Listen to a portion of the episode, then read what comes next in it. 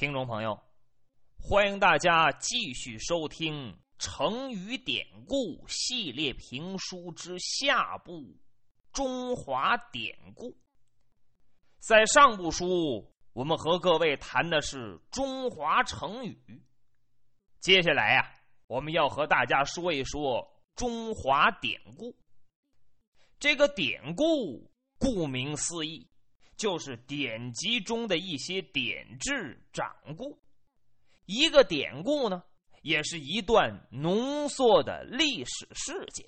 中国典故源远流长，使用广泛无论我们从日常生活的表达当中，还是古典文学著作当中，都有中华典故。所以呀，了解典故。掌握典故都是十分重要的。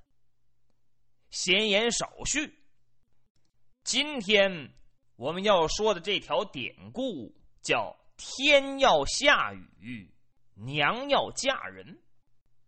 老百姓不是常说那么一句吗？嗨，你管他干嘛呀？天要下雨，娘要嫁人，随他去吧。九头牛都拉不回来，这是注定的事儿。咱们今天就说一说这条典故的由来。传说在古时候有一个书生叫朱耀宗，你看人这名字“光宗耀祖”，起个好名字。不但名字好，哈，学习也好。这个朱耀宗打小的时候聪明伶俐，天生聪慧，是过目不忘。文章写的还棒，可以说是字字珠玑，满腹经纶。这些老师、私塾的先生都看好朱耀宗，觉得这孩子将来必定有出息，封妻印子，那是个栋梁之才。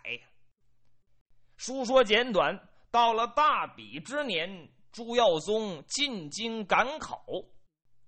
考的还真不错，名居头一名，头名那叫状元，二名榜眼，三名探花呀。最后还得到金殿之上，皇帝要亲自考试，这叫殿试，然后才能下笔批准。哎，这就是状元，这是榜眼，皇上要亲自检查一番。来到金殿之上。这个朱耀宗头一回上金殿，看什么都是新鲜。一看，正当间儿龙书案后有一人滚冕加身。那又说什么叫滚冕加身呢？冕冕旒冠呐！您看电影、电视里常有这样的装戴。当皇帝的头顶上戴个小帽子，这帽子跟那搓板差不了多少。前后都是一串一串的小珠子，这小珠子那是有数的，一共十三串，前面八串，后面五串，八五一十三嘛。滚滚龙袍啊，龙探爪，蟒翻身，海水江崖，宽片云锦，腰里面系着大带，足下蹬翘头的闹龙靴，皇上搁上面坐着。皇上要亲自考试。再说这皇上一看今年这头三名个顶个哎，模样长得还漂亮，尤其是这头名状元，他听说了，此人姓朱，叫朱耀宗。呵，一看小伙子长得好看，头戴银红缎纹生公子巾，上绣青梅花。顶梁门镶着一块美玉灯笼穗飘洒两肩头，身穿银红色纹身公子花袍，掐金边走金线，上绣青牡丹，五彩的腰带，淡青的中衣，粉底的靴子，身材六尺多，不足七尺，生就一张粉脸，是白中透润，眉似远山，目像秋水，唇比丹珠，牙排碎玉。呵，长得是一表人才。皇上这一考试，朱耀宗汤汤汤是对答如流，口似悬河呀！两片伶俐齿，三寸不烂舌，谈古论今，引经夺句，啪啪啪啪！皇上是十分满意，高兴之余，封朱耀宗为督察院长院，并且收为天子门生、东床快婿。把女儿嫁给朱耀宗了。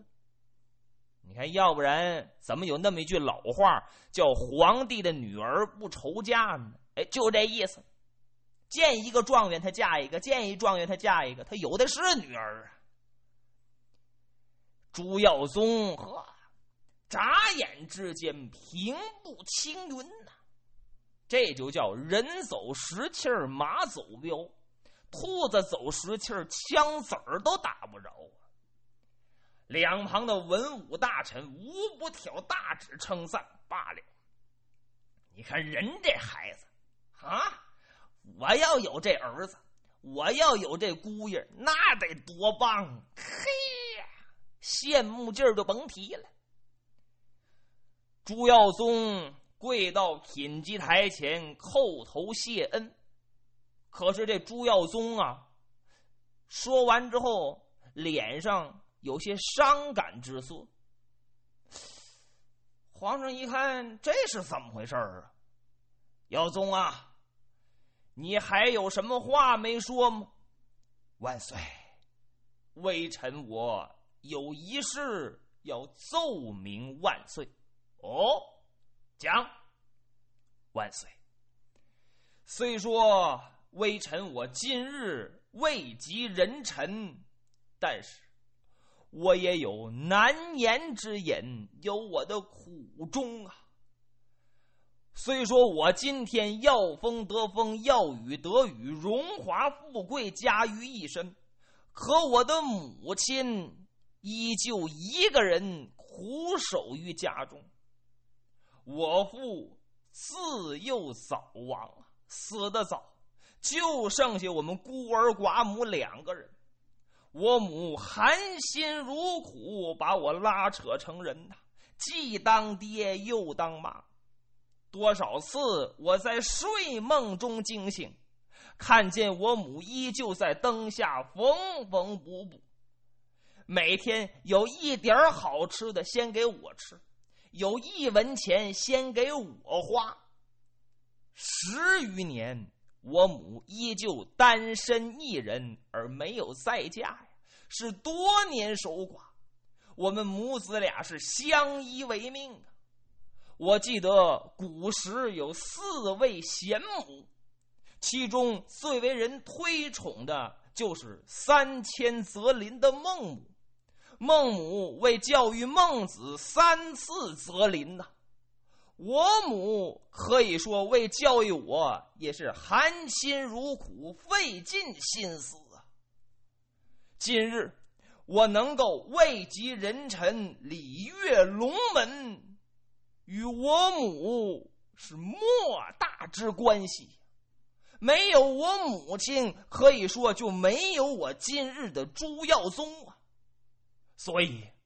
虽说我今日荣华加身，可我想到我母还在家中苦守，未免我心不甘呐。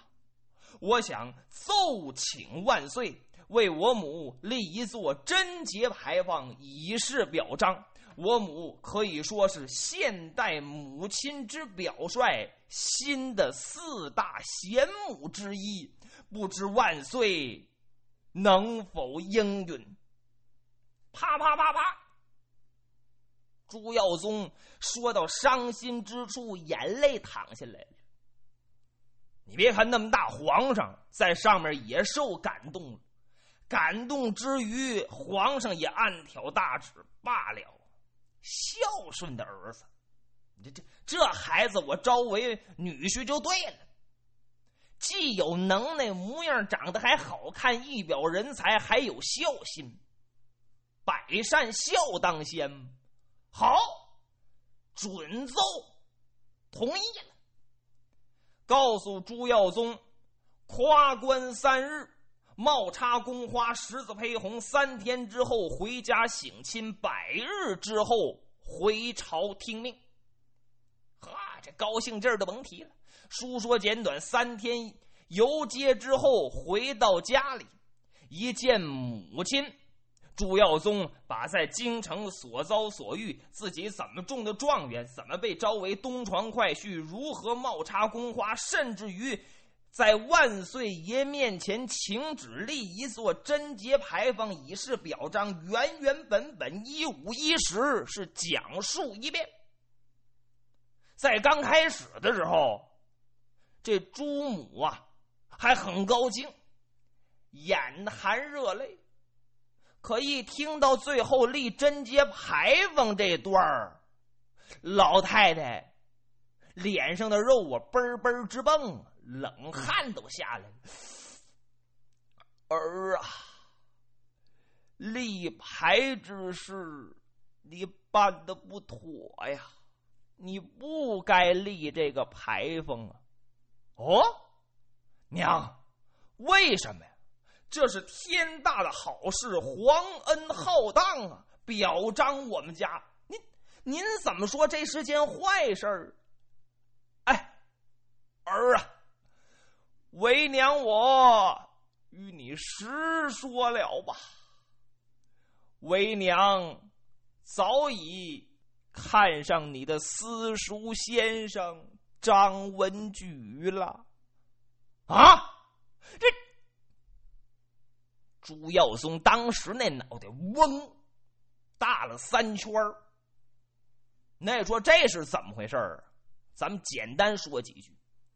原来朱耀宗有一个私塾先生，他的启蒙老师叫张文举。这张文举呀，也是一个秀才。别看没考取功名，但是诗词歌赋。四书五经是无一不精，平常的时候对这老朱家没少了帮忙，缺衣送衣，缺钱送钱，缺人来帮忙干活一来二去呀，两个人就产生了爱慕之情，俩人还都是单身。这个一直瞒着朱耀松，没跟他讲，怕他分心。而且在古代，这女子再嫁，就是这二婚呢，不是一件光彩的事儿，容易叫人家搓脊梁骨。为了让这孩子一门心思能够考取功名，所以呀，这朱母把这事儿一直都压着。现在儿子考取功名了，朱母也打算把这事儿翻出来跟儿子谈一谈。挑个良辰吉日啊，就嫁过门去，以感谢张文举这么多年对自己家的照顾，一种报恩的心思。没等自己说呢，儿子先把贞节牌坊这段说出来了。没有办法，朱母这才一五一十讲出来。儿子一听，娘啊，哎呀，可坏了，这可如何是好啊？皇命难违呀！现在跟皇上说不不要这贞节牌坊，那怎么行啊？这有欺君之罪呀！这这这怎么能行啊？二婚再嫁又不能再立贞节牌坊，这这这可如何是好？左右为难呢！老太太把牙一咬：“儿啊，这样，我这儿有一条罗裙，你把它洗了。”洗完之后，你放到外头，倘乎一天一夜这罗裙能干了，为娘我至死不嫁；倘乎这罗裙不干，那就是天意如此，老天爷叫我嫁人。到那时候，谁也别劝我了。好吧，那个古代人都迷信。信这些什么神鬼妖狐啊，上天神仙呢，都信这玩意儿。也正是因为有些人信这些封建迷信，所以那些邪教组织才瞎闹腾。书说简短，朱耀宗把这罗裙洗了，第二天搭到外面，搭到外面，这罗裙现在这天儿六七月份，三十二三度，慢说一天一夜，一会儿就干了。哎，怎么那么寸？刚把罗裙搭上去，突然间黑云密布，遮天日，咔，一个炸雷，哗！好家伙，这阵暴雨跟那瓢泼一样，就好像老天裂了个口子，倾上而下，全都下来了。开始是暴雨，后来呀，下起了细雨。还不停了，结果一天一夜，这罗裙依旧是湿的。朱母一看儿啊，这是天意，天意不可违呀！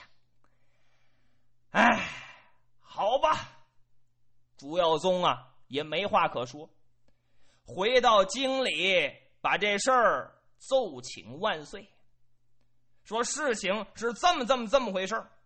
我有欺君之罪，请万岁您治罪。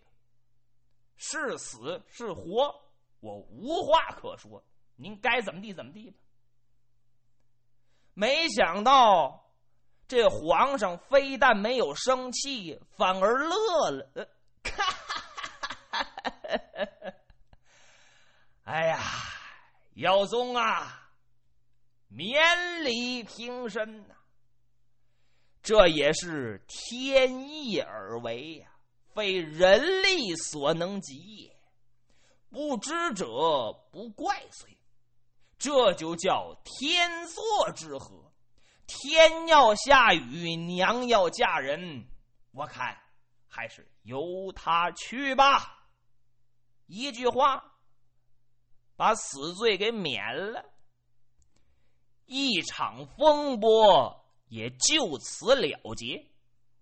别看这事儿过去了，可这句话流传到民间：“天要下雨，娘要嫁人，天作之合，由他去吧。”一直沿用到现在，这也是这条典故俗语的来源出处。